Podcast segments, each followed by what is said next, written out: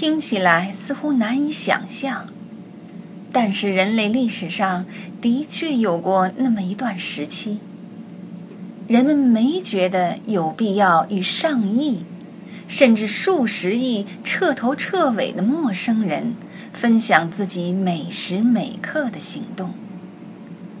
在那个时期，如果一个人到购物中心去买一件衣服，他不会把自己购物的细节一分钟接一分钟的张贴到社交网站上去。如果一个人在聚会上出了丑，他也不会把这令人难堪的一幕用照片记录下来，收留在可以永久保存的数字相簿里。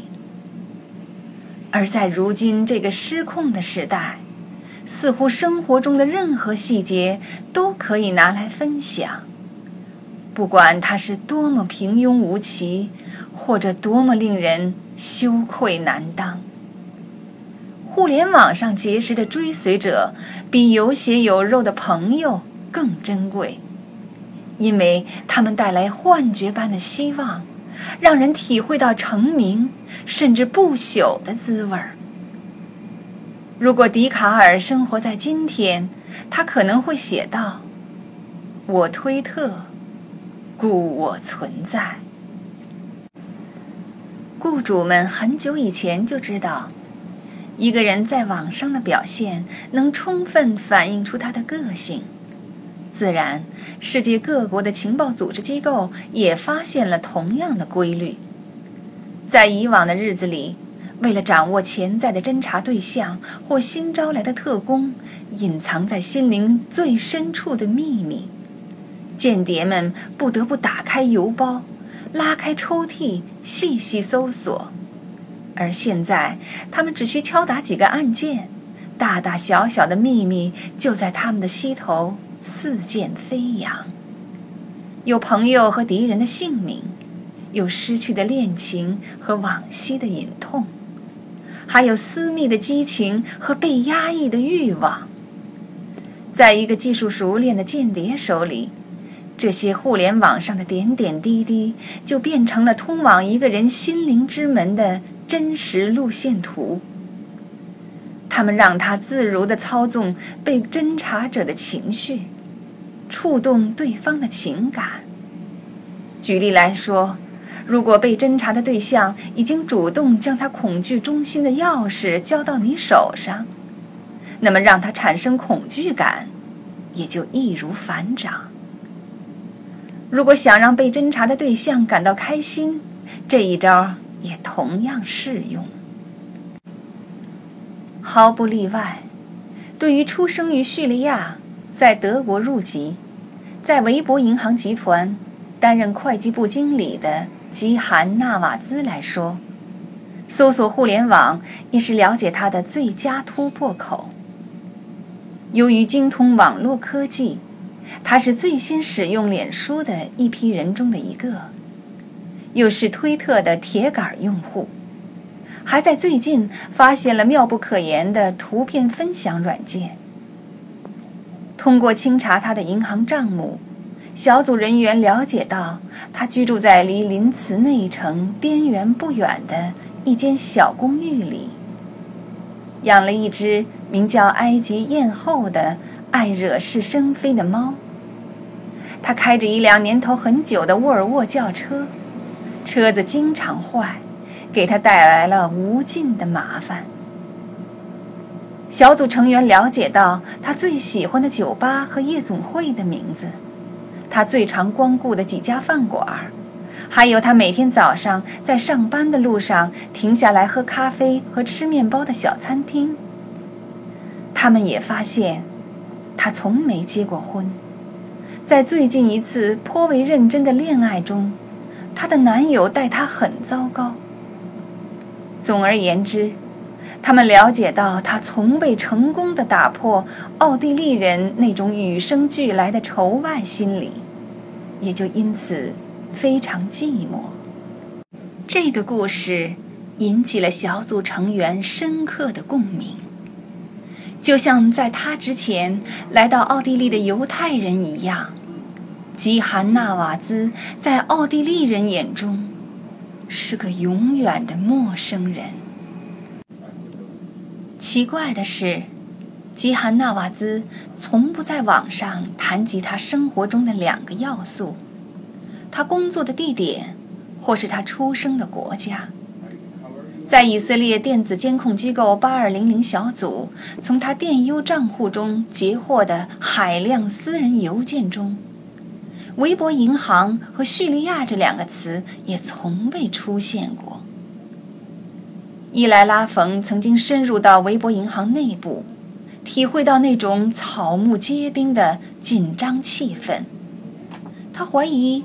吉罕是否只听命于那个坐在门锁紧闭、有两个阿拉维派保镖把守的办公室里的瓦利德·阿尔斯蒂奇？然而，贝拉纳沃特却疑心是其他原因造成了吉罕的沉默。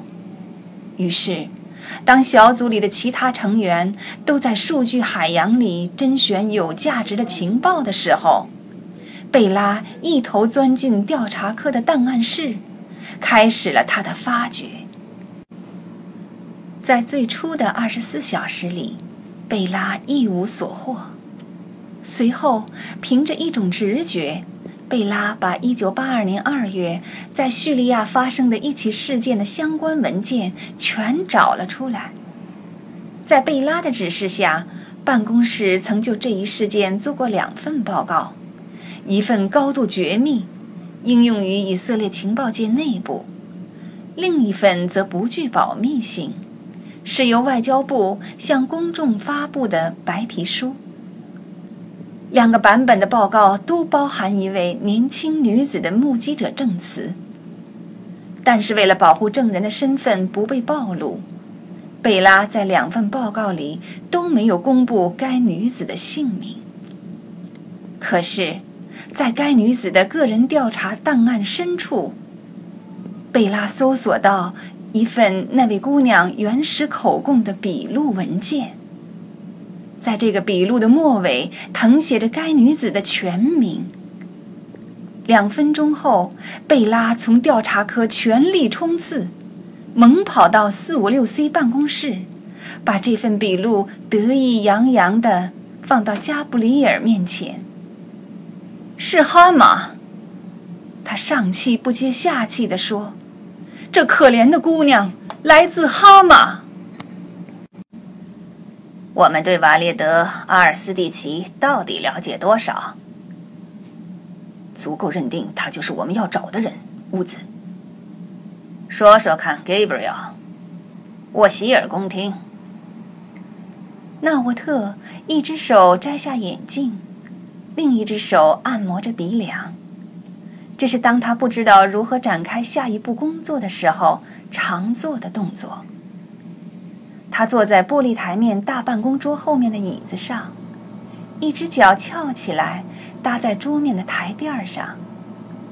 在他身后，一轮橙红色的太阳正缓缓地落向地中海海面。加布里尔凝神注目了片刻。他已经很久没有看到太阳了。他是阿拉维派人，他终于开口说道：“最初来自阿勒颇，他在大马士革工作的时候，自称是叙利亚统治家族的亲戚。你可能猜到了，在微博银行的所有宣传手册里，没有一份提到他与叙利亚第一家族的血缘联系。”他是家族的什么亲戚？很显然，他是现任总统母亲的远房表亲。这一点十分重要，因为正是总统的母亲，让他儿子大肆镇压了示威者的游行。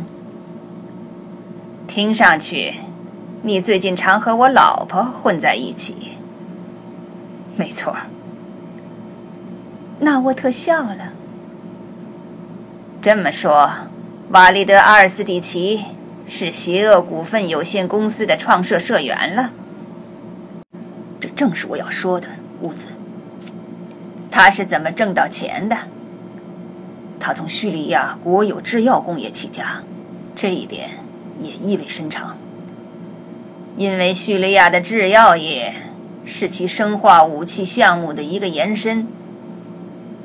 加布里尔缓缓点了点头。